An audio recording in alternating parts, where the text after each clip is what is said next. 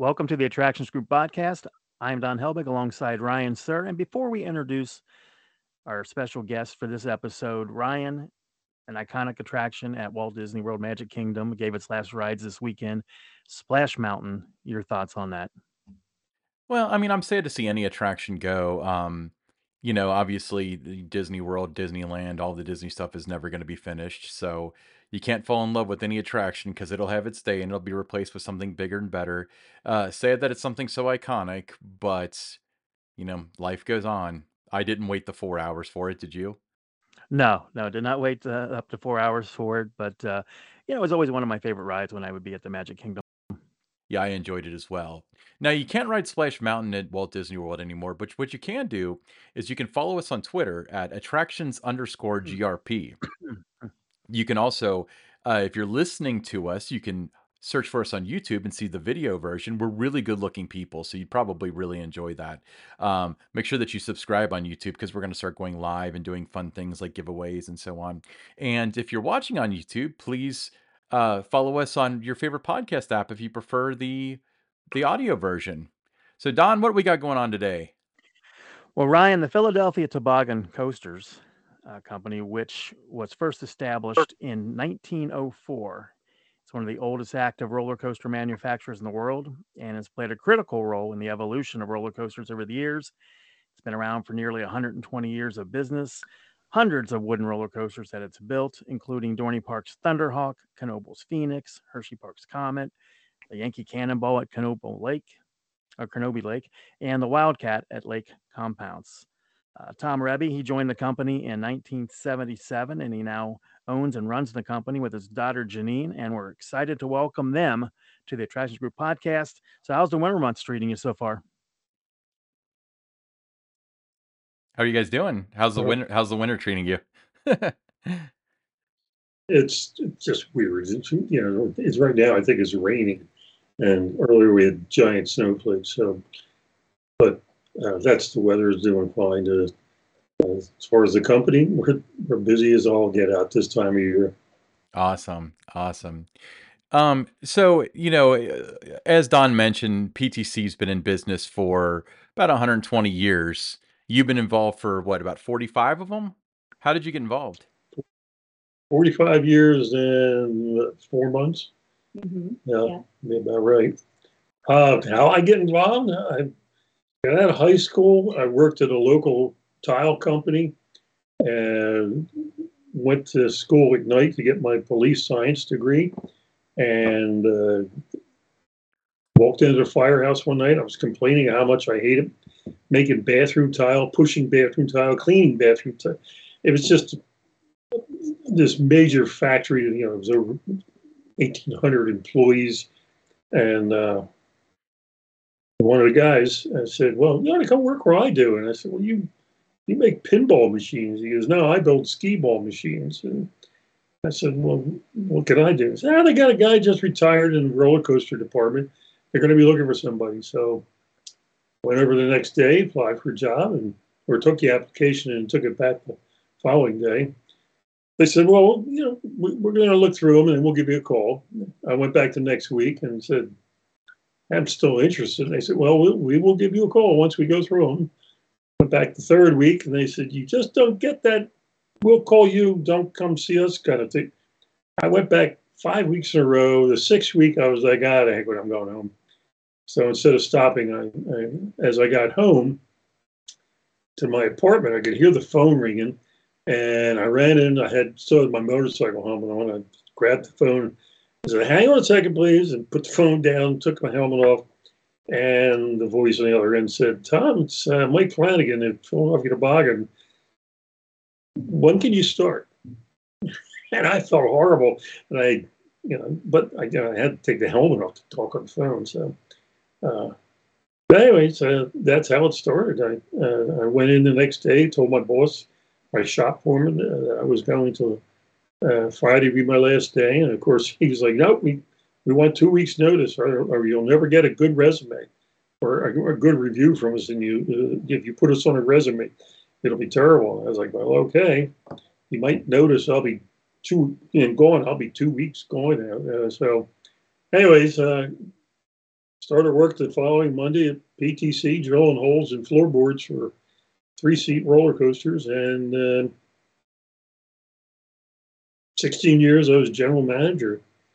And how you know, Sam had sold the company uh, or sold Skee Ball off and kept the company, and I stayed on with Sam and uh, Sam High, that is, who uh, was the company who had been in the High family for over 70 years. His father and grandfather were the corporate attorneys, and his his grandfather was one that did the incorporation papers in 1904. So that was that opportunity knocking thing Mom always talked about. So I said, "All right, uh, I'll," you know, and Sam said, offered to sell me the company after got to got to work on that, got to make that happen. And here we are, 32 years later, and you know, and you, you your ch- children go to college, and and uh, you know, my favorite daughter decides to come work for me, and only on a temporary basis because I told people that too when I first came here. I said, I'm only here till I find a better job. And she's been telling people the same thing, and it's now 12 years that she's been here. So, yeah, well, let's talk about that, Janine. Uh, you know, you've been around it your entire life. You know, with around PTC, the industry. Now, did you think this would be something that you were going to end up doing, or was it I'll try it and see how it goes? And you know, and like Tom mentioned, 12 years now, you know, soon becomes 45. So, so just kind of talk about uh, how you got involved here and what, uh, you know, what, what your kind of day to day thing might be. Sure. So uh, the short answer to your question is no, I never dreamed of working here. Um, I, grew, I grew up, everybody would ask, uh, you know, park owners, customers, roller coaster enthusiasts, as I got older, are you going to go and work for dad? Are you going to take over? You know, that type of thing. And the answer was always no, I'm going to be a teacher. Uh, my aspiration was to teach kindergarten or elementary school. So I went to college, got my bachelor's degree in, I got a dual degree, uh, degree in Pennsylvania. So I can teach early ed, which is birth to third grade or eight years old, and a second degree in elementary ed, which is K to six.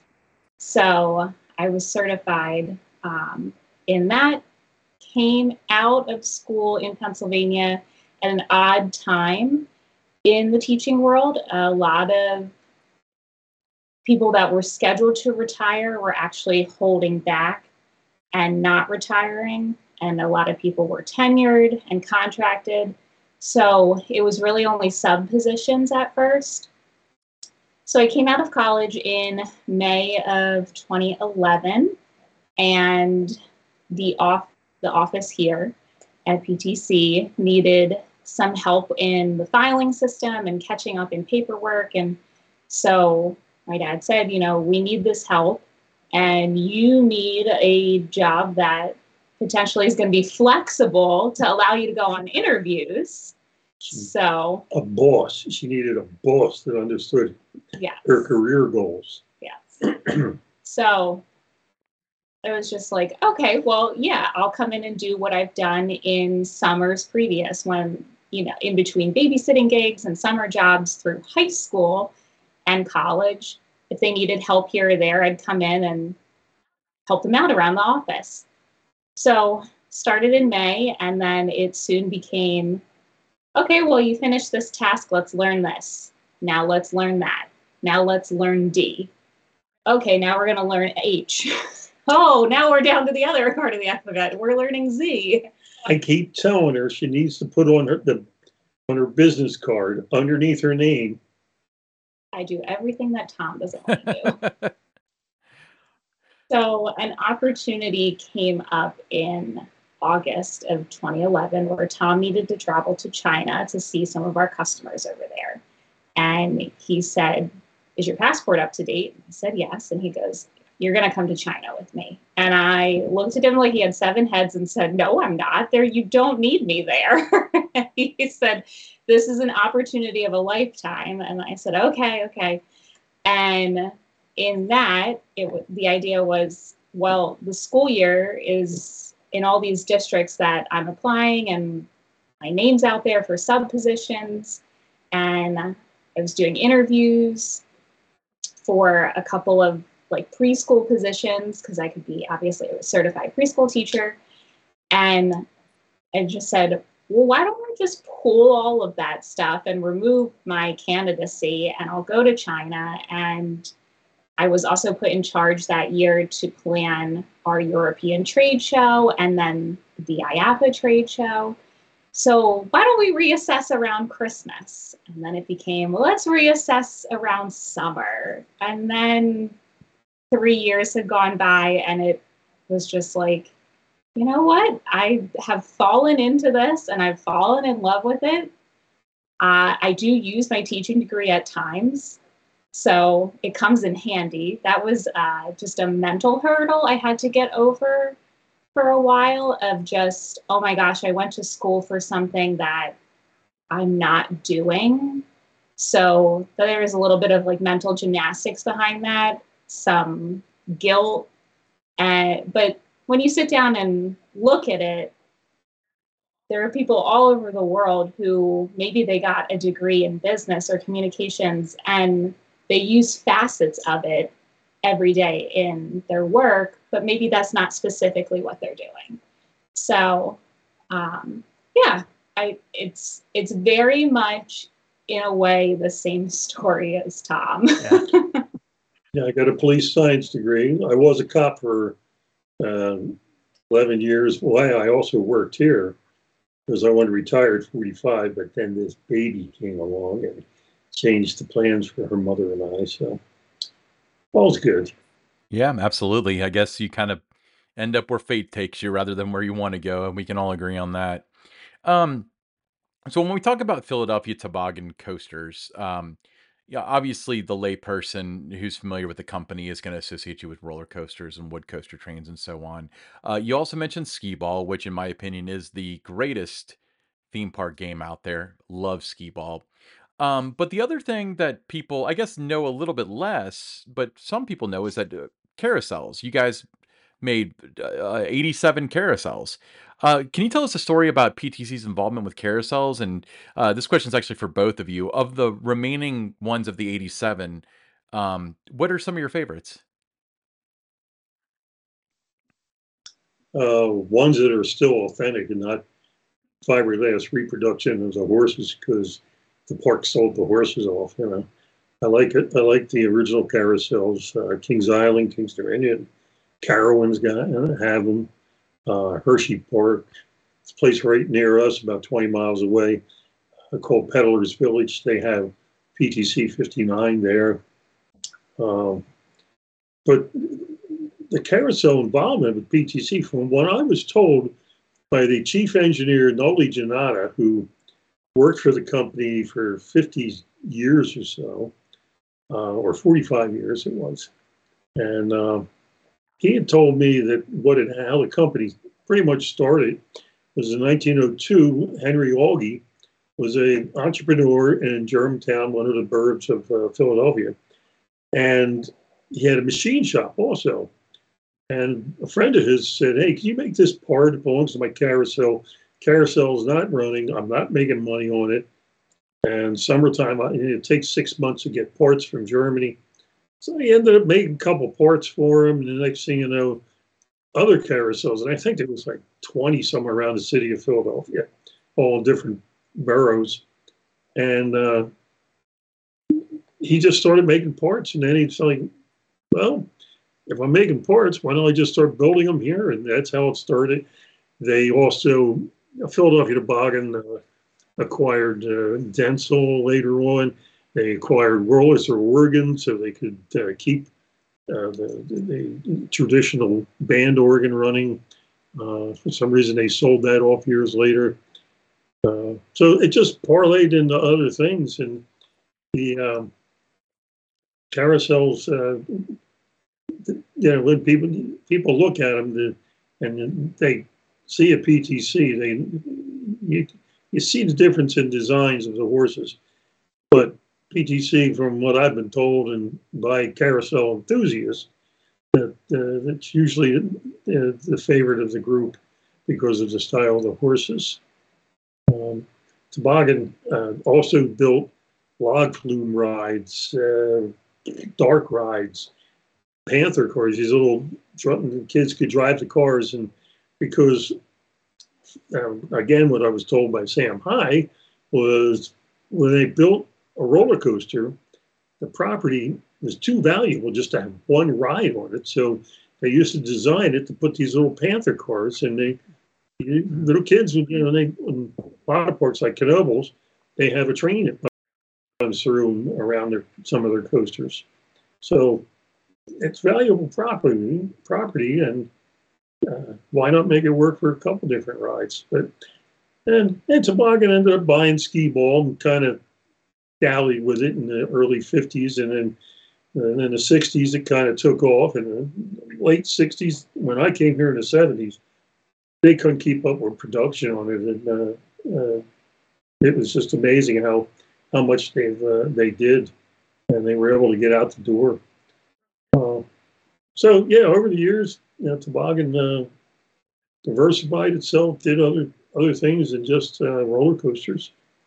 Um, we primarily do roller coaster cars, but we do support any ride that's out there, any you know, crazy daisy rides or the cups and saucers, some people call it. Uh, we still support the making parts for them. We've got over 7,000 drawings that uh, took 15 years di- to digitize. Um, so that way we can help a park if they, they, they're like, hey, we're, we can't find this part. We don't know what it is. We're just know where it broke off the carousel. And if we can help them out or any of the rides, uh, all the better for the park. And that's what we're in for it, uh, mainly for the safety, but also for the enjoyment and seeing people enjoy rides. And, uh, what do you got to add? I can bather on all day long. Yeah, you know, PTC no longer designs, um, you know, roller coasters from scratch. But you look at your social media channels, uh, you got a lot going on in the shop. Uh, talk about the different projects uh, that you do uh, today as a full service company.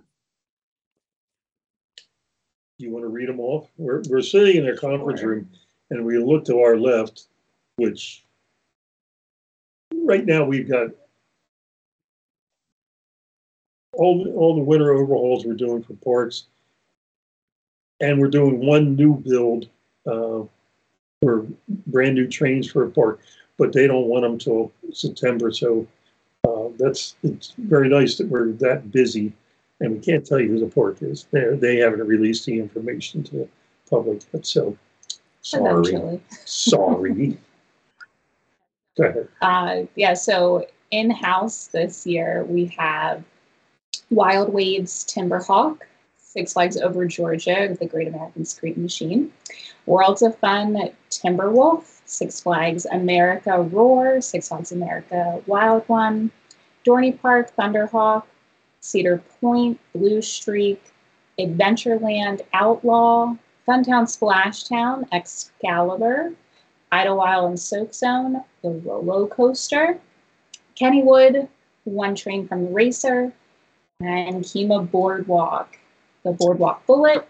And then we have over uh, 50 plus mechanisms that parks are sending back to us to overhaul for them. So those are your safety mechanisms for the lap bars. It's another service we can provide uh, instead of an entire overhaul. If you just have parts of your train that maybe your maintenance staff can't focus on, you can also send those back to us.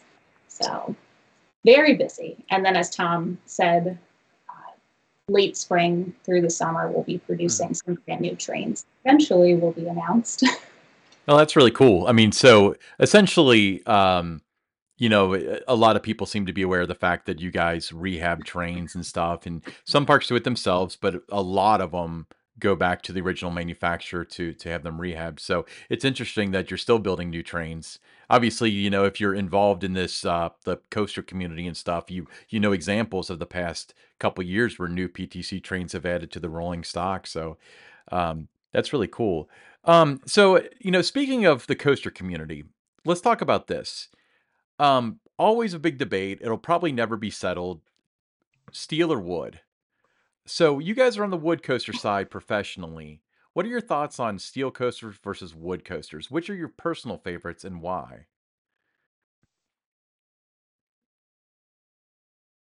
You want me to start or you start? Sorry.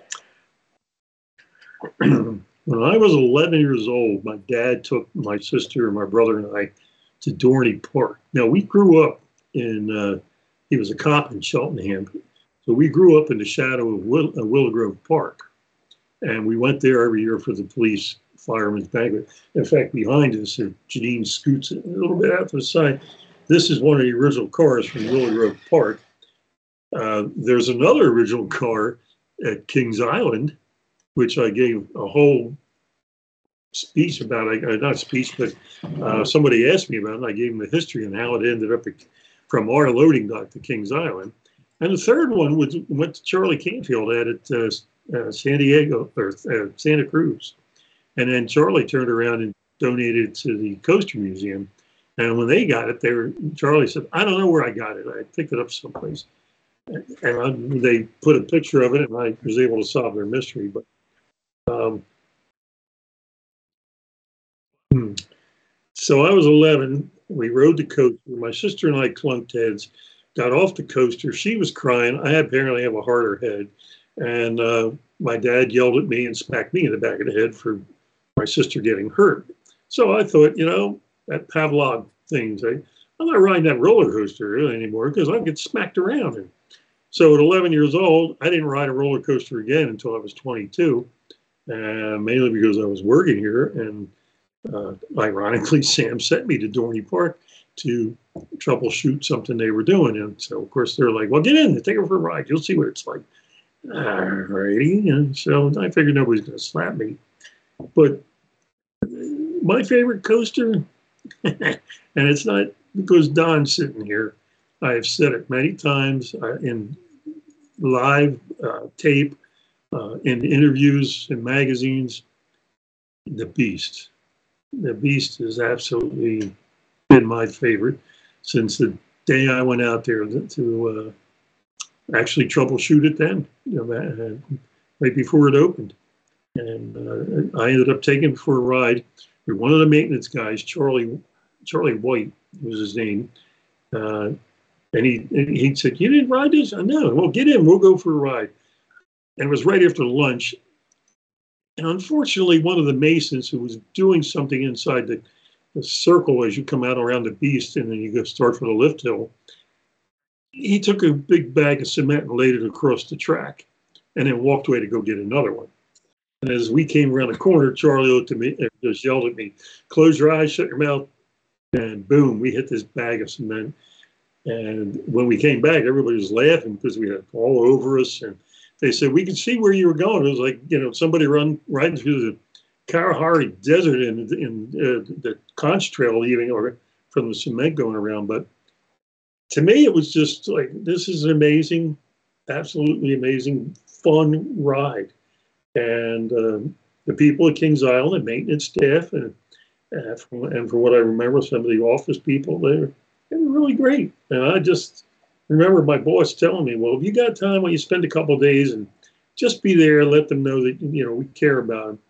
And I, so I spent a couple more days there, and um, uh, just never never pictured myself being in the amusement industry because uh, I always thought, you know, well, they somebody pours water on them and they grow, and uh, that's how you get an amusement park. Never thought that there was people behind it, and uh, they built things. And now, going to an IAAPA show, you got 1,100 exhibitors and everything imaginable. So, right, I'll stop. You turn.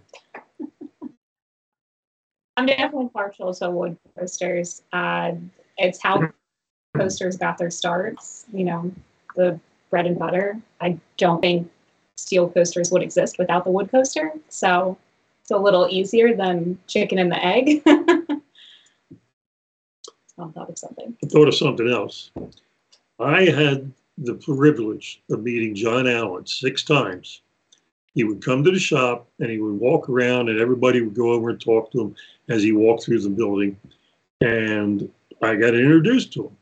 And I guess about the third or fourth time he was there, I had picked up a book. It was called uh, Funtown USA, I believe it was, something like that.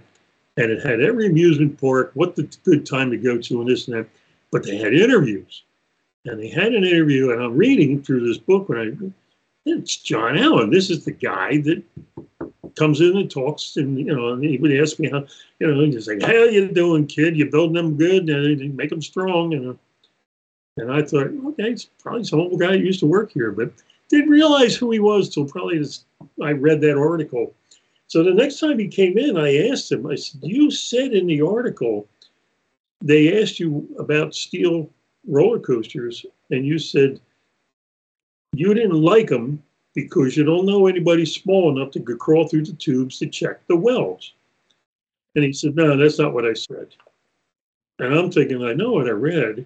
And he goes, I said, I don't know any son that's small enough to walk through the tubes to check the welds. he, I, I lip synced what he said, but he said it verbatim, and I just stood there and went, "Oh, that's probably why they said it that way in the book." Then, you know, uh, but from that point on, you know, I think the first steel coaster I ever rode was a Super Duper Looper at Hershey Park, and uh, they're nice, but it doesn't give me the same feeling riding clickety clack down the track. You know, the, the, noise going up the lift hill, wind blowing your hair, your hair, uh, your ears. So I prefer wood coasters, and not because I just work here, but yeah, it's funny. Uh, both of those stories, uh, Tom. I'm sure you don't remember because I'm just some random dude. But the first time I met you was at uh, some event at Kings Island. This was during Paramount's. This would have been 2005 or earlier. And I remember you telling the cement story about the beast. And oh. uh, when I, I came up to talk to you afterward, and I remember asking you if you met John Allen, and you told me the story about I don't know a person that's uh something or another small enough to climb inside to check the weld. So yeah. that's that's funny. You you really sparked a you know twenty year old memory for me with that. See, th- this is why I'm a perpetual Boy Scout. I can't lie. I I just so now I'm re- repeating the same story back to you, and got to be the truth. Not making it. I don't make this. My life's too weird for color TV, and I don't make this stuff up. It just happens to me. yeah, I'm very much on the wood coaster uh, over steel myself. That's what I, you know, started out with, grew up with, was the wood coasters. There's nothing like it, but, um, you know, riding a roller coaster very thrilling. Uh, but when you're involved and you do what you do, um, there's another thrill when you see people you know you watch them ride one of the coasters that uh, you know maybe uh, PTC designed or they're using your trains. Uh, what's that like? How kind of talk about that kind of thrill? Most amazing thing I ever saw, and uh, I'm not lying about this. First time I went to Japan for the opening of the Nagashima Spa coaster, I just you know, uh, uh, walking around with my interpreter uh, because of my size and because she was kind of petite. Um, I'm 6'3 and broad shouldered. And the, everybody, when I, we walked up onto the, the platform, everybody thought I was some American football player uh, or Godzilla, one or the other. But, uh, I have videotape that I took people getting off that coaster on the opening day. I'm standing there, and I just wanted to get their expressions. And I have a woman who crawled, got out of the coaster car, and crawled across the floor on her hands and knees in this hysterical crying, laughing. And I was videotaping her, and she went past me, I just stopped and figured, okay. And then somebody, like, I hear all this laughter, and I turn around and look. Here she had wet her pants completely from the from the ride. And I, I you know, you see stuff like that. It it just it's it's funny.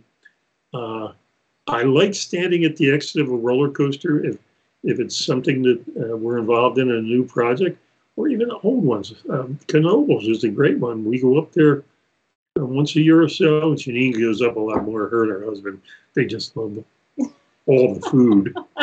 yeah. And I don't know how they stay so skinny, but I, I still get just excitement or just, you know, feel good feeling that watching people get off. Love to see people get off a ride and go, that was fun. That was great. Let's go get back in line again. And that's what you want to hear. You don't want people getting off your, you know, your, your 10 or 20 million dollar ride and going, I ain't ever getting back on anything like that again. You know, it's like, oh, crap. I, I, would, I haven't seen that experience. All I've seen is, like I said, it was a, one Japanese woman who was just laughing and crying hysterically at the same time. And, uh, and unfortunately, she wet her pants for the day. But uh, yeah, I just I like that. I like I like knowing that people like what you, something you've done, and and um, I I have a desk, I have an office,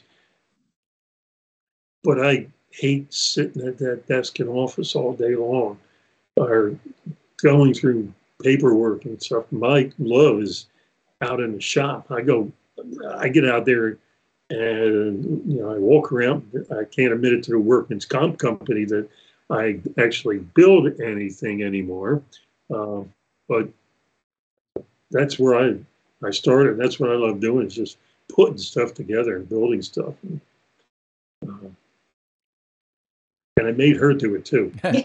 but but workers comp's allowed to know about her doing it though, right? Yeah, mostly clerical, but if they need some extra hands, I just, I just don't know if this podcast is admissible in court. That's why I'm asking. okay. All right. Well, well, the, well continuing. when you start, I say you're going to go to trade shows, you're going to meet customers. You got to know what you're doing or what you're selling or what you're uh, troubleshooting for them. So she comes in with her, you know, her work jeans and her work boots and uh, we have spent a lot of time working side by side, and and, and it's kind of fun sometimes because the two of us will go out there and we'll you know we'll start working on uh, setting wheels or doing something. And if somebody else is working, I can see it. They, you know, they're, they're constantly looking up and looking up, and they're whispering each other.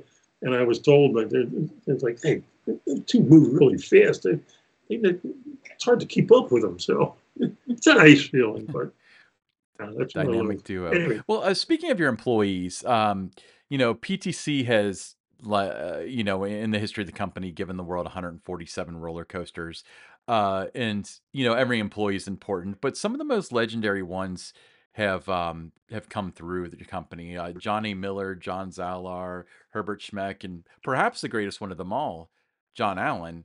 Um, talk about their legacy within the industry and more particularly within your company just knowing that some of the most well-known names amongst uh, the industry have had ptc on their paycheck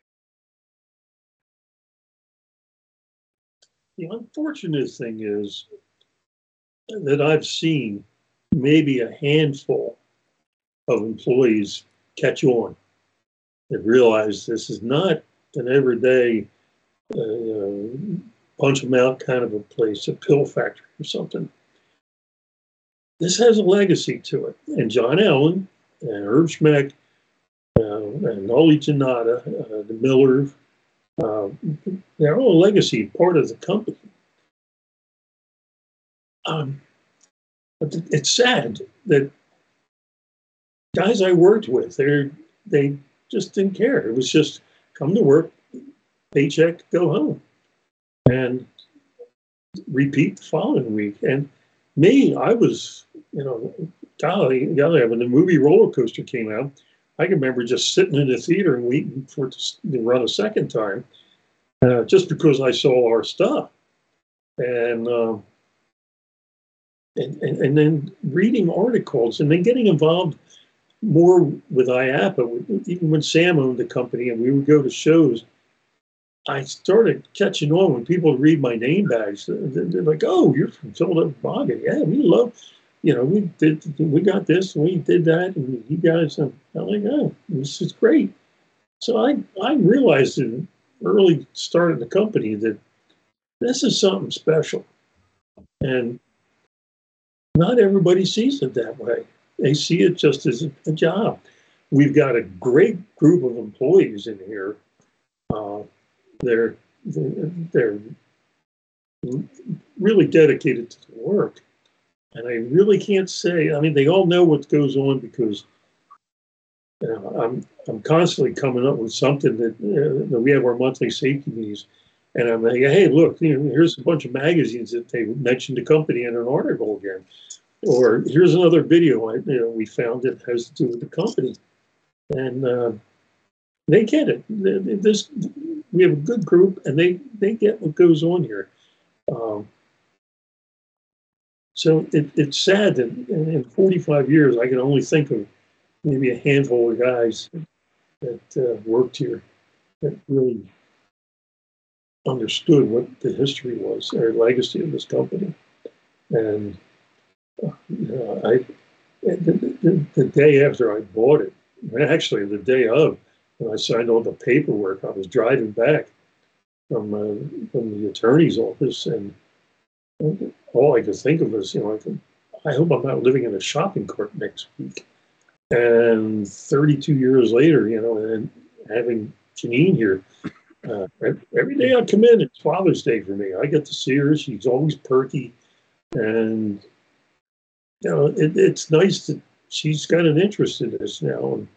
Because uh, I'm constantly getting asked, you know, uh, I didn't start here with this. This just happened. So eventually, there's going to come a point where uh, she's going to take over. Either I'm going to, I'll be dead, and she takes gets everything, uh, or you know, she's going to decide herself if she wants to take over and keep it going. Because I wasn't about to let it go in a handbasket in, uh, in my my tenure here. So that's my point. Get your turn. I'm going to let you talk. It's it's interesting that you bring this question up today because um, we here at PTCI really pride ourselves on the illustrious and rich history that this company has. Uh, it's not lost on Tom or I uh, how other coaster company or amusement companies came to develop from inspiration at PTC or even working at PTC. Um, just to plug another group that's out there, Coasters 101 published an article a couple years ago about a family tree that connects the dots of prominent roller coaster manufacturers and how they're connected to our history.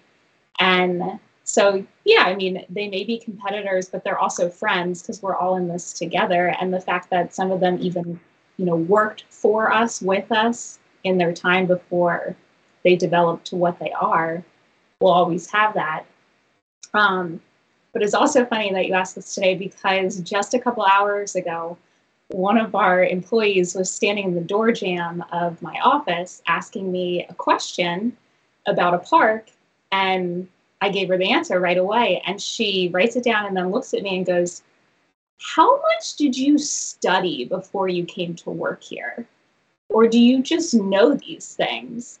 And I said, I was like, The answer that I just gave you, I can't tell you why I know that. I think I've just known it since I was maybe 10 years old because I grew up in the industry knowing what my dad did for a living but there's plenty of other studying that had to happen and is still constantly happening here. When did you first realize that I wasn't normal? What's normal? 30 something years ago, you realized that I'm guessing? it would, uh, or normal job. Let's put it that way. Right, right. So I knew, I knew that my dad worked at in most layman's terms a roller coaster factory but like that sounds so silly when you say it and we really don't like the word factory around here that's too industrial and mechanical. Um, and I also knew that you were a police officer, but that that had ended before I went to elementary school. But it was probably in like fourth or fifth grade where it really hit me that my dad's job was highly unique because you are getting to that developmental stage where you have more awareness about the world and learning and maybe field trips or parents coming in and talking about their jobs like oh you know mr smith is going to come in today and tell us about being a veterinarian and mrs uh, you know tangerine is going to come in and tell us about being a grocer so it gets to the point where it's like okay janine how about your dad let's bring him in and he comes in it's like well we manufacture wooden roller coasters and all the kids go Oh, wow. That sounds pretty cool. I build K'NEX roller coasters. I think I want to do that when I grow up. So, one one of the most, I'd say, one of the proud, proud moment with Janine, then there's hundreds and thousands of them. Um, I walked in, I went to pick her up at school one day, and I, I came in behind her. And I could hear her talk, just sitting there, and I could hear other girls at her table looking at her and going, You've been to Disney World, Disneyland, Tokyo Disneyland, Paris Disneyland. And she was in sixth grade at the time. And I'm walking up and I'm thinking, oh, she better not be sitting there bragging about this because I can't stand that when somebody. And I come walking up behind her and she's like, Oh, yeah. Don't your parents take you there? And she goes, It's my dad's job to go to these places. And I was like, Oh, okay. She's not sitting there going, and, you know, and the girls were just dumbfounded that she had been to all these parks. Plus, when we graduated high school, she had been to 15 countries, 30, 30 states. 36 states. And, and it's all because either we went skiing there or it was like, hey, I got to go to Barcelona for an IAAPA meeting in September. You're coming out of school. She'd go to school for two days of the new year, and I'm taking her to Spain because it's an educational situation. Of course, yeah, educational, of course, right? Always, you do trip report. Yeah, exactly. Yeah. You got you learned the culture, you ate the food, you rode, rode their wooden roller coasters. I, I, I think that's a tax write off if I've ever seen one one of the funniest things were in Spain, they don't have dinner till eight, till nine, 10 o'clock at night. So everybody from IAAPA, I remember seeing Roy Gillian just sitting there at the dinner table going like, because it's late and everybody's hungry. And so they, you know, we go to different parks and have dinner there. And uh, we're coming back late and we're coming through Barcelona back to the hotel and everybody's like, oh, let's get back, let's get back we're tired. It's you know it's eleven thirty at night, and Janine makes a mention. She says, said to her mother, she says, "Mom, look at all those ladies. They're all standing on the corners everywhere we go." And everybody in the bus got real quiet. And and I heard her mother just say, "Oh yeah, I um, I, I guess they're just hanging around." And she says out loud, well, I guess they're just waiting for their moms to come pick them up. Yeah. Cultures, right? Connected a few years later. yeah, Tom, Janine, um, Ryan and I, we attended the IAAPA Expo in November in Orlando. We saw lots of visitors to your booth uh, throughout the week. And it's included members of the American Coaster Enthusiast. And Tom, through the years, we've, you know, I've been at events uh, for the American Coaster Enthusiast including the annual No Coaster Con in Chicago, and you've been one of the presenters there. Uh, but talk about that relationship that you and PTC have with this club. They're a bunch of lunatics. they're crazy, but I like they're crazy. They like coasters. They love amusement parks, and a lot of them. They had a bad rap for quite a while but they've become quite a force in the industry with uh, what they've been doing. Uh, they're And as far as uh, my connection with them, I found out about him in 79. Um, uh, I was given an application to join. I, I, just never got around to it.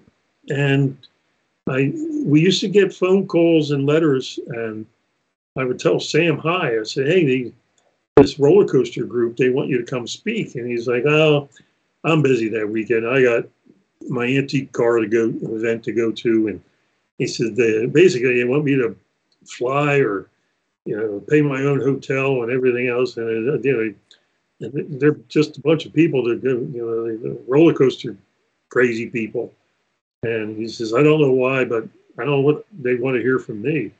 So once I bought the company and I got a call, I got a call uh, from Ray Uberoff, who was president at the time, and he lived up in Allentown. So he came down for a visit, and we walked around and talked, and I was like, "Now I'm really intrigued." So, you know, I jokingly told him, you know, what Groucho Marx used to say was, "I've never belonged to an organization that had me as a member," but uh, but I just never got around to to joining, and the next thing you know. Uh, 25, 30 years go by, uh, help Ace out any way I can. We've been storing vehicles for them. Um, you know, just I think is a great organization, and and I'm I'm not a tushy kisser, uh, so I just like hanging out with them. They, they're really interesting people. There's there are some lunatics in there that you got to kind of keep your eye on, but uh, they're a good bunch but you know, there's there's a judge, there's doctors, a coroner, there's all sorts of business people, and you, you get talking with them, truck drivers, but you know, people work in factories that just they love roller coasters, and that's what they want to do. They want to ride, them, and they take their vacations and plan to ride roller coasters. So any chance we get that somebody, and I've told them a hundred times, come to PTC, it's free parking and you know, give us a heads up, and you know we'll do a tour, give you a, walk around, you know, spend some time with you, and it's an open door kind of a thing. Uh, but I do like to have that heads up phone call for. I don't want 15 people knocking at the door and uh, expecting to get a tour. And I may not be here that, that, but uh, you know, I just you know they're really an interesting bunch. And they're not just the American coaster, there's the European Coaster Club.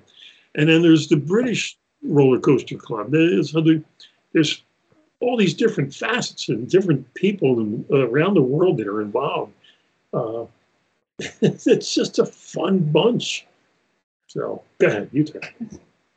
Well, we also understand, you know, the enthusiast culture of the amusement industry. They really some of them have a really strong voice and we appreciate fans of our coasters and you know they'll go to bat for us i mean we don't need anybody to chain themselves to a ride if they say they're going to take it down but you know if someone's you know at a, an ace event and maybe a park saying like oh well we're not sure if we're going to keep our carousel or maybe get a new coaster, clear that land. Oh, we know a lot of ACE members who have an attachment to the history of our company and say, whoa, whoa, whoa, what are you thinking? Like, future generations deserve to know and ride that ride. So I think that they are a very fun bunch, unique. I ended up marrying one never thought that was going to happen.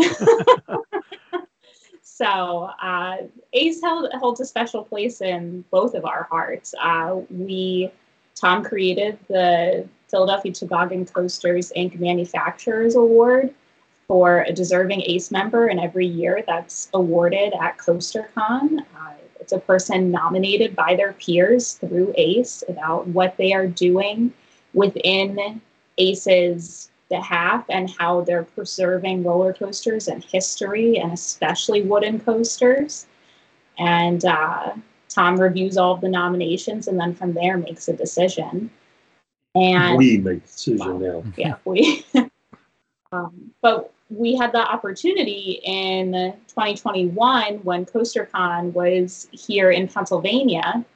Originally, it was supposed to be 2020, but owing to COVID, it was pushed to 2021. Uh, so the coaster CoasterCon was at Hersheypark, Dutch Wonderland, Dorney Park, and Knoebels.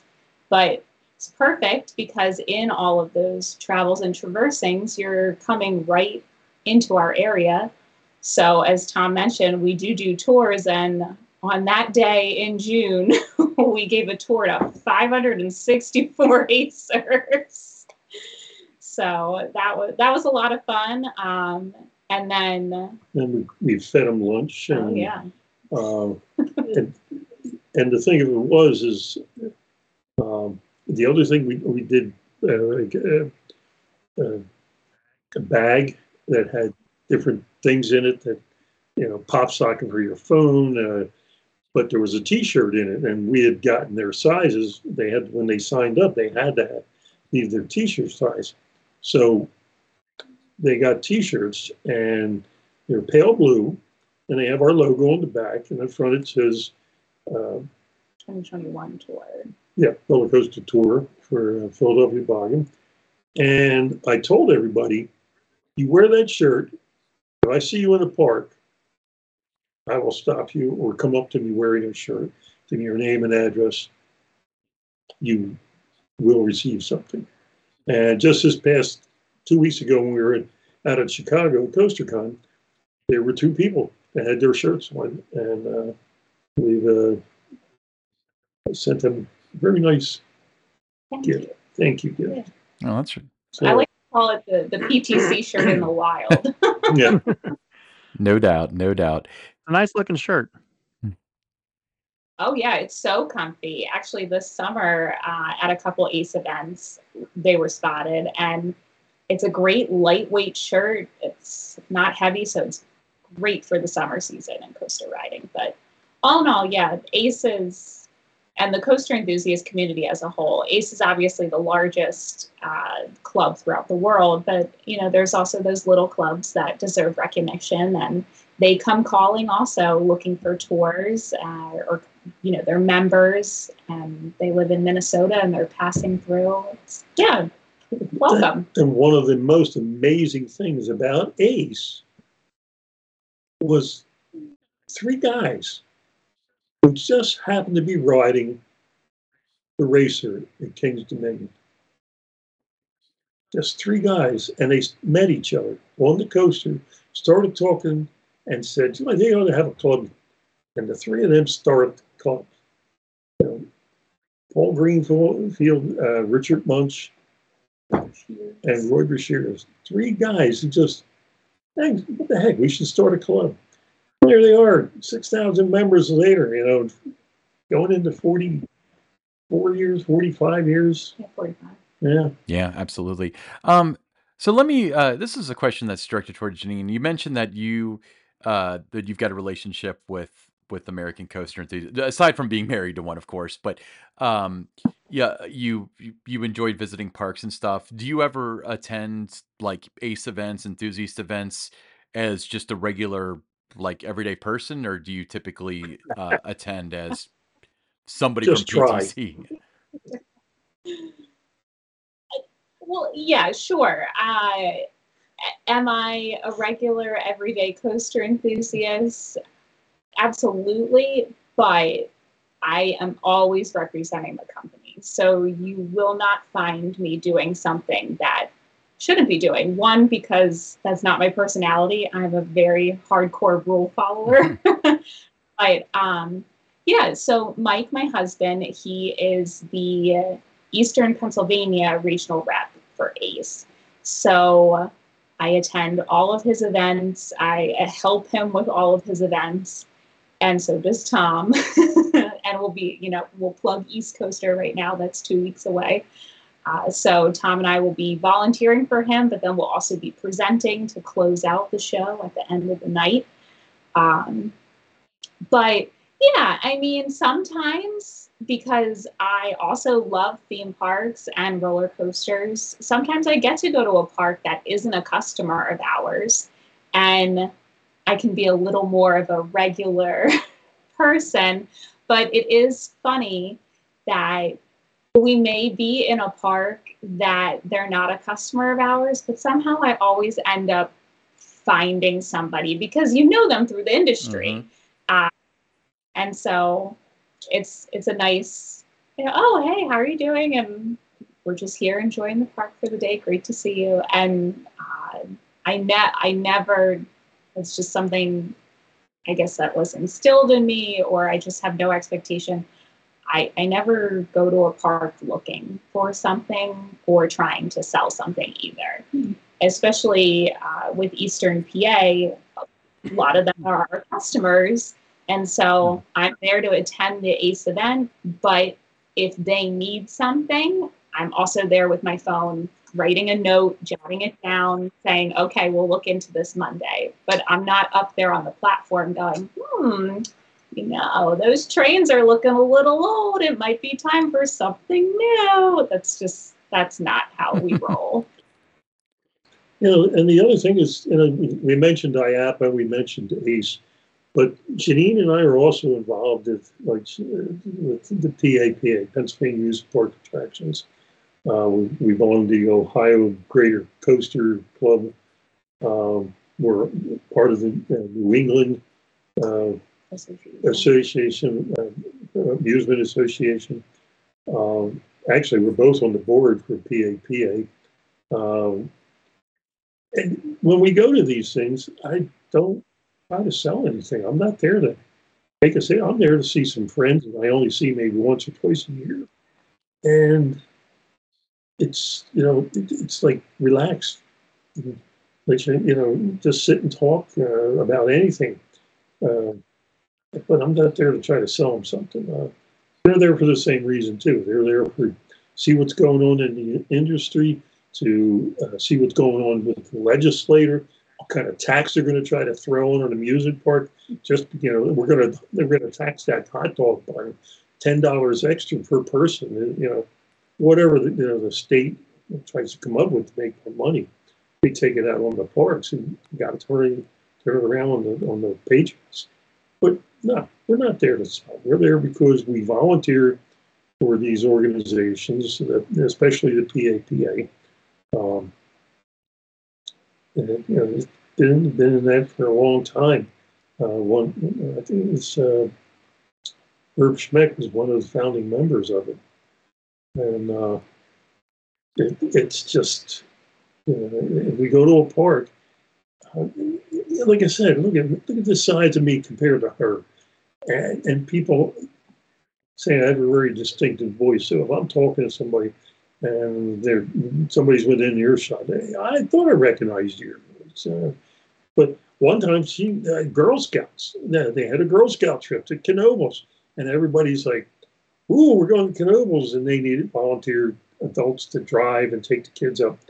So we went up with her girlfriend and uh, her her dad, who was also uh, in one of the volunteer fire departments at long, and we got up there and I didn't tell Knoebels I was coming, and they were in the midst of building the Twister or Mr. Twister. And um, anyway, we're we're walking around the park, and I'm and I'm not like sunglasses and hat or anything. I'm just incognito. Just walking around, and the next thing I knew here is Tom. it's Buddy Knoebel chasing me down. I'm like, hey, how you doing? He says, oh, I didn't know you were here. And it's well, I'm here with the Girl Scouts today. And he goes, hey, Tom Rebbie's in the park. Dick, you want to see Tom? You and I'm like, oh, okay, guys, you, you just lost me for the day. I'm going to be hanging around with Dick Knoebel a little bit, and and as it ended up, um, her, girlfriend's father, John, um, he came along with me, and, and, we went over to the Twister. And next thing you know, Jim Martini's walking us, and we're standing at the top of this coaster looking at the park. Well, by everybody's hammering things and they're building it. And we were going for probably about three, four hours. We came back, a couple of the moms were like, Where you guys been? Trying to keep count of these little Indians. But that's part of this the thing is just went there for the day, you get recognized, and you get, all right, how can I, you know, oh, we want to show you something. All right, how can I help you? I'm not going to turn and walk away from something, but I'm not there to ask for anything either. You know, and, and that's probably one of our biggest policies here is like, don't even try to give something to me to, you know, because we're buying steel or aluminum from you. Uh, I don't go for that. So, all right, I went off the, the rails in that one, didn't I? Yeah, Tom, you mentioned, uh, you know, as long as I let you know in advance that, uh, you know, you do welcome uh, members of ASINet to, to kind of uh, visit the facility and you give them a tour. But talk about how it's grown over, say, the past 20, 25 years, you know, especially since you relocated to Hatfield. Well, we went from working out of a, a building uh, that was uh, 26,000 square feet uh, that we had to do everything, and it, wasn't easy, and it was a lot of time lost material handling. You know, you got to move 10 skids or something just to get uh, something off the rack. That, that, takes time. So we ended up buying a building that's uh, 36,000 square and uh, we used 36,000 of it, uh, and it's laid out, it's uh, uh marked aisleways and marked, especially you know, like OSHA requires a, a, dedicated forklift aisle. Everybody knows that's what it is. It's, uh, it's not the yellow brick road to skip up and down, even though we do have one person that does that. So she uh, is just the Wizard of Oz fan, but you know, who isn't? Bigger place, it, it laid all the machinery out, and made it much more easier to work know, for guys and not have to crawl over something to get to a, a, machine or have to worry about sliding a piece of steel down too far that you're going to poke another machine. And so it set out pretty good uh, between the saw shop, machine shop, weld shop. You know, the assembly area is wide open and uh, it's it's a lot easier to work in and a lot easier to to material when we do get coaster cars in or when we finish them up we can start setting them aside and stack them we got plenty of room to do that so uh, it's just a world of difference from you know going from know, a volkswagen to a cadillac uh, if you want to look at it that way so, absolutely I'm glad you were able to to expand like that. That's awesome. That's definitely a, a positive sign in the right direction. Um, so let's kick it back uh, a little bit, uh, a little bit old school. Um, PTC trains for the longest time, up until the 80s ish, all had buzz bars, uh, and then most nowadays have been converted to individual lap bars. Uh, but some still have buzz bars. Can you talk about that and uh, the decision to switch that? uh, whether it was your decision or if it was the individual park's decision, and why some still operate on buzz bars? It was Six Flags. They they flat out said they wanted to have individual lap bars for the uh, Texas Giant, and uh, then they also wanted other parts to switch over uh, within their system. And they said we need to develop something that's going to be uh, individual lap bar. So it took took a little time, but we got it done, and uh, we got it done for the Texas Giant mainly. That was pretty much the first one that, that got him. Um, so if a park comes to us and says, "Hey, we got an idea for something," uh, we try to look. We tried our best with a lot of things to try to accommodate uh, the parks, but there are times where it just no, we can't do that. And I'm really concerned about the safety of other riders if we do something like that. So we have to, you know, bow out gracefully on it. But but the, the lap bars came about because Six Flags said we really like something to to uh, uh, put in there. And the the goofiest thing is, is we were trying to figure out how we could do it. And I went to a ski club meeting that night, and they uh, they were had a, a, a historian there, and he was showing uh, films of when skiing first started and how people would tie the leather straps onto their boots so they could ski. And then they had the, the one class spring-loaded snap down thing. And then this guy came along. He was a doctor, and he came along with these bindings. Uh, I can't remember the name of them, but you put you had a plate on the bottom of your boot, and you put your foot in the plate on your ski, and then you reached down, and you took this, and it looked like kind of where I got, you know, not that I'm the one that felt it, but I showed it to Sam the next day, and look at this, the way this thing comes up and around behind your calf and it locks your boot binding in there. So we got to be able to come up with some sort of a individual lap bar. They can do it with skis and make it that small. So it kind of started that way, and then we got an engineer involved, and I told him my lunatic idea and, and how it all developed about. And uh, originally, they were all done with uh, solenoids and electronic, which I believe that Kings Island still has. And um, but now we, we have them, you know, uh, they're individual. They have uh, uh, a pedal release in the front if the pork wants it, or they have a plunger release. The pedal release we refer to as the chicken pedal, because if somebody gets in the coaster and they decide they don't want to go and they want out and tell the station attendant, they don't have to unlock 24 lap bars. They don't have to unlock six or four, depending on how many, how big the car is. Uh, they just got to unlock that car, and then they're just got to relock the other uh, three or five. Um, so it's kind of a chicken pedal, but a lot of porks now would like them. So uh, yeah, so it's developed into a mechanical release, and uh, it's been working out pretty good.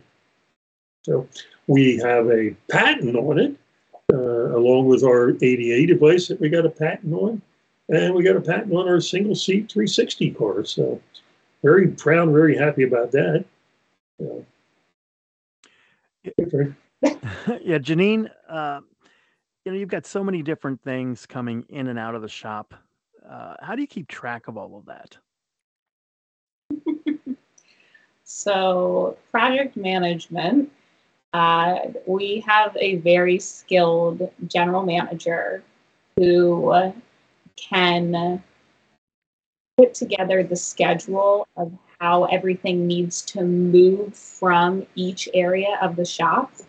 Um, he learned from Tom, so he does a very good job with that. But it is key to be organized. So if anybody comes for a tour on any given day, they will find our shop very organized and very clean. So that is a huge factor of it. is good housekeeping. And when we hire new people into the shop, that's one of our interview questions is can you stay organized? Can you work on multiple projects and keep organized? Um, we have a very easy system. Every job is color coded. So as it comes in off the truck, from that point on, all of its paperwork and its paper trail is color coded. All of its project time and management is color coded to that specific job. So that's very helpful. Um, but also just the years of experience with how long we've been doing this is knowing how to schedule and move things about, who comes in first isn't always the first person out. It just depends on when contracts are signed and when parts need their product back. So we strive to please our customers. And, you know, one example would be a part came in in November, but they're going to open in late March, early April. So they need their product back pretty quickly. Whereas, you know, we had a part come in just post Labor Day in September, but they don't need it back until April. So you can kind of play with the schedule there of who needs to do what and when. Hmm, one of the things that Jean touched on is, and I tell people, I don't care what day you come here, it's going to be just as clean as the last time you were here. The staff is really great about it, and we have we have set policy that, uh, that they work four 10 hour days and Thursday at 4.15, just stop what you're doing, shut the machine down, clean up your chips, sweep the floor, get everything up out of the aisles, trash cans are empty, and go home for your three day weekend. But when you come in Monday morning, you're not stepping on things, you're not tripping over, walking around. It's organized. And the guys do a really great job about it. I, I jokingly say it's because you know my mom raised the three of us, and uh, you know Saturday morning you weren't allowed out unless you had your room dusted, wet dusted top to bottom, and the bathroom was scrubbed out. So uh, it's it's just one of those things that uh, we've had fire our fire marshals and the uh, insurance people uh, and my my favorite of all was when OSHA walked in here, and they walked around and they said, "We've been here 20 minutes. There's no way in the world you got this place this clean and this organized in the 20 minutes we've been sitting here in your office talking." And I'm like, I don't care what day you come back, it'll always look like this. And they were just amazed. So that's my favorite. Awesome. So, uh, next question. Uh, this is directed at Tom. Um, so you mentioned that uh, if you if you come out to the Philadelphia area, you know there's a bunch of amusement parks, and um, you know you can come take a visit to the shop if you drop you a line ahead of time to warn you. Um, if you fly in, should you get the insurance on the rental car or not? Oh, jeez. you knew I had to ask that. No, I didn't know you were going to ask that. But yeah, I highly suggest, especially if you're going to Italy and you're going to rent a car for a week uh, or 10 days, they're $340 to rent the car. And then um, Janine's getting a charger because her computer is starting to wink oh, at. No. uh, yeah, so $340 to rent the car for 10 days and $800 for the stinking insurance that they sell you.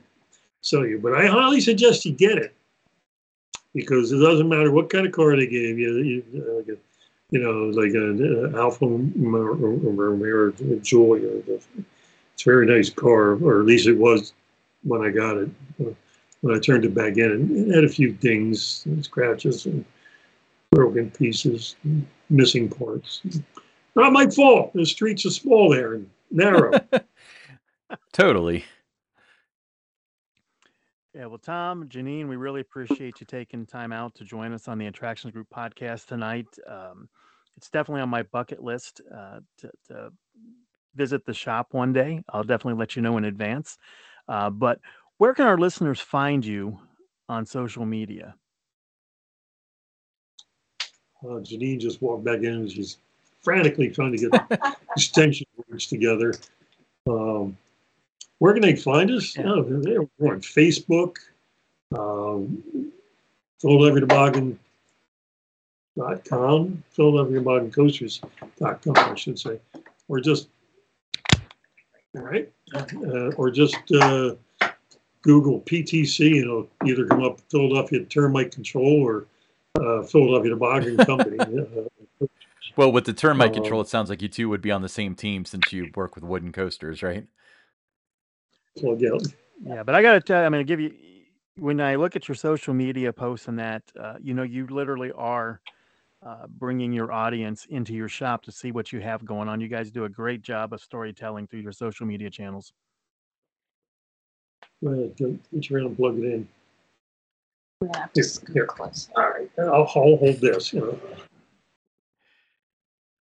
We're just We're gonna, gonna have to zoom a little bit. Here we go. So for those audio listeners, we're uh, we're plugging in the computer on the uh, the PTC end because it was about to die. But um, I can say that that's the least of the problems that like Don and I have done whole episodes where none of the audio comes through and, and stuff like that. So having to plug in is the lesser of many many evils. yeah, and of course with our beautiful backdrop, I'm only so close to the outlet. so very quickly before we let you guys go, um, so th- this is a huge episode for people to watch on YouTube. Um, but you have a bunch of cool stuff behind you. Uh, you you mentioned the the ride vehicle behind you. Uh, tell us about those golden tickets on the walls and, and everything else. That's uh, one of the coaster cars from Nickel Scenic from Willow Grove Park, and their theme was "Life is a Lark" at Willow Grove Park. On the wall behind us, and pick it up and show you. We have quite a few. Boy, I'm glad I got a haircut. uh, we have quite a few uh, yeah, first place, uh, number one coaster uh, awards from uh, Golden Tickets. and um, it's it's very very humbling to see all that, and it's but it's exciting at the same time that, uh, that to know that that many people out there like our stuff. So it's uh, it's great. And, and like I said, we got other stuff here too. Like yeah, and there goes the plug again. All right. Anyway, you can see our patents are hanging on the wall. Um, over on this side, there's a there's a framed piece there that it's a letter from the Pennsylvania governor to me, uh, asking me to be on the ride in Pennsylvania governor's ride safety committee. So I sit on that board also, and uh, we inspect every every type of amusement ride that comes into the Commonwealth of Pennsylvania. Uh, it's a good good bunch, and it's mainly ride safety. That's so, awesome. Don, you've been awful quiet there. Where you know what's going on? You, to, are you watching a hockey game or No, what's- no, no. I'm just looking at you know everything you have there on the wall and everything, and uh, you know I mean, those are the kind of I mean that interests me. What you have, uh, you know, on the walls and you know out in your shop, everything that you do interests me. I will ask this though, okay? What kind of skills do you have to have to be able to to to work in your shop? Because I have none. common sense and mechanical ability to know what a tape measure can do. Um, how to, basic knowledge of wrenches, tools. Um, we have really a diversified group, and some of their backgrounds have nothing to do with roller coasters, but they're good at a lot of things. And um, you know, I got one guy out there. You can give him a tin can and a chicken heart, and he'll build you a Wankel rotary engine out of it. He's just that kind of a guy. So, uh, yeah, it, it, we we looked and we're very specific when we, uh, or picky, well, not specific. We're picky. Uh, I'm picky when it comes to who I'm going to let work on my babies. You know, you, So- you you lost me a tape measure. You know, so I don't think I would be qualified after that point. Don's worried it's going to be in metric or something. He can't handle that. No, I So Don- I can ride roller coasters. I couldn't work on them. uh, yeah. Don, you were hanging out in what was that? Some video store or 7-Eleven or something, and you that that furry beast attacked you. What was going on there? Buc-ee's. It's uh, yeah, that's, that's uh, one of those places that uh, you know, especially as you know, you drive through Richmond, Kentucky, if you're on your way to Tennessee. Uh, love that place. You wouldn't think it to look at it, but they have just the best sandwiches. Ryan can attest uh, for it. He used to laugh, scoff at me for those visits to Buc-ee's, and now he's a big fan. So I highly recommend it if you're driving down the road and you see a sign that says Buc-ee's 686 miles away. Well, ju- just to re- just to reaffirm, um, if you ever wonder if there's a higher power that smiles upon the Cincinnati area, um, you know, we're, we're we've got Kings Island here, which is awesome. Yeah, I've got this, but we got Kings Island here, which is awesome. But we also have Dollywood, about four hours south of here in Tennessee. Halfway between here and Well, Dollywood, there is a Buc-ee's in Rich Richmond, Kentucky. Uh, that's the one that we always stop at. But on top of that, not only is that your layover, they're building a Buc-ee in Sevierville, which is right off the exit to Dollywood. So you get two Buc-ee's for the price of one now if you live in this area. Now, let me mention something else. We were all down in Orlando for IAAPA, right? So after the um, expo ends, we have a day, and I'm thinking, okay, should I go to a park? Eh, well, you know, Daytona Beach has a Buc-ee. so I went to Daytona Beach to go to Buc-ee's. Hmm. There you go. Wow. Yes. I was so I had to go out and visit a customer down south. So my the general manager and I we were in a southern state and we were on our way back to the airport and I said it's like Phil, there's a Buc-ee's on the way to the airport. We're going. And he was okay yeah i mean we got to get lunch somewhere and i said oh you will love this so um, yeah the one that they're building near dollywood because little plug will be attending coastercon um, 45 Yeah. right yeah, yeah, yeah. coastercon 45 uh, in dollywood in june and I'm very much hoping that that Buc-ee's is up and running because I plan on, well, drag not dragging, but we're going. yeah, well, the the uh, I think they announced Don. You keep up with this far more than I do. You probably follow them on Twitter or something, but I think they're saying June is the opening, so could go either Some way. Some point in June. Some point in June that it should be open. I don't know if it's going to be that early though. Yeah. Um, but but if it is, you got to go. Like I, her and her husband are foodies. So Well, here's the thing. Some Everyone conven- talks about the brisket. Don't get the brisket, get the melt. The melt is better than the brisket because I tried the melt It last is. time and it was excellent. And then everyone said, uh, no, get the brisket. It's so much better. And I was like, well, if they're going to top this melt, it's going to be incredible. So the, my last trip down to Dollywood, um, I went ahead and I got the brisket and I, of course, text Don like, I'm at Buc-ee's. And by the time I get to the car and I open up my brisket, I get a text from Don saying, you should have gotten the melt. It's better. Take a bite of the melt or the brisket. The brisket was excellent, but the melt is better. Noted. good to know. got to get them out. You got to get the beaver nuggets. Um, you know, it just- do they have a, they have one of those beavers at every one of the Buc-ee's or don't? They do, but it's rare. I mean, it's just select times during the week when, when, uh, when it's out. And I've been fortunate. My last four times there, I've been able to see Buc-ee, so it's been a, a a big deal to me. It's like seeing Mickey Mouse to me, but uh, But better. it, but, but but better, right? Uh, not as long of a line to get. Yeah, yeah. I mean, how long? How big is uh, is Mickey Mouse's gas station? I mean, I've been to the Speedway in Orlando, and it seems like a normal Speedway, but the Buc-ee's that that that wonderful Beaver owns is as big. It's honestly as big as like an old school, like from the '80s Walmart. That's how big it is. That's funny. Funny. yeah, 120 gas pumps. You can't beat that. Yeah, it's crazy. Got to do the car wash. Got to do the, that's an experience in itself. You got to use the so- restroom. That sounds weird, but they have the finest restrooms in the whole gas station industry. They're always clean. Yep. They're as clean as your Yeah, shop. So now that this is into a Buc-ee's podcast. But I, uh, you It- know, we go it off on this does. tangent every every week. It does every yeah right every week we end up talking about Buc-ee's at some point. Um, so much so that they should probably sponsor our podcast, don't you think, Ryan? I agree. Hey, And their ad would look like this. Hold on. Let me switch to my camera view. Just imagine, hey Buc-ee's, if you're watching, doesn't that beaver look good on the screen here? and as Janine mentioned, when she's going different places, she's seen the Buc-ee. So it is in the heartland of amusement parks, theme parks throughout the country. So we're a good fit for them. Awesome. So Tom, Janine, do you guys have any final thoughts before we uh, send you on your wonderful PTC way? oh, I got lots of thoughts. It's, it's, it's like a squirrel jumping from branch to branch with, with me. You know, I could clatter on all you want, but, uh, you know, you got better things to do. It. when was it? Quarter to nine.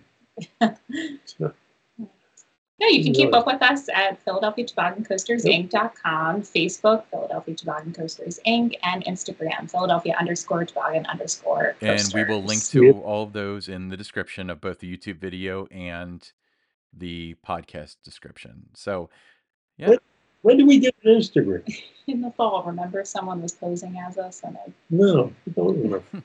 so there was there was someone using our name, and uh, so to listeners out there, don't do that. If you're going to be a fan account, be a fan account. Don't pretend to be someone you're not, because then we'll just come after you. Right. won't be good. So, but yes, you can follow us on all those fun places. And if anybody's ever in the area, Hatfield, Pennsylvania, just give us a heads up. We always do tours. Awesome. Thank you. All right. Well, Don, do you have any final thoughts? No, this has been a fun episode, and uh, you know, thanks again for your time tonight. Awesome. No, thank you for asking. I'm, fine. I'm glad we. How long did it take us to get this? Like six months to. About six months, yeah, Yeah. You're a busy dude. but it's okay. But we were planning on the spring because you mentioned how busy you guys are during this time of year, obviously, because you're opposite of the general park season, you know. So we're lucky to have you now. And we appreciate you taking the time, especially because you're doing this from the office. There's got to be something kind of dirty feeling about that. You can love your job and love your company, but you're still staying after hours. no matter, you know, that when the snow plow's got to be da- like if we get snow, I have a pull-out couch. I, I end up spending uh, a couple days here, depending on the, uh, how much it is and how many times you got to go out there. So uh, I'm very picky when it comes to snow plowing. So.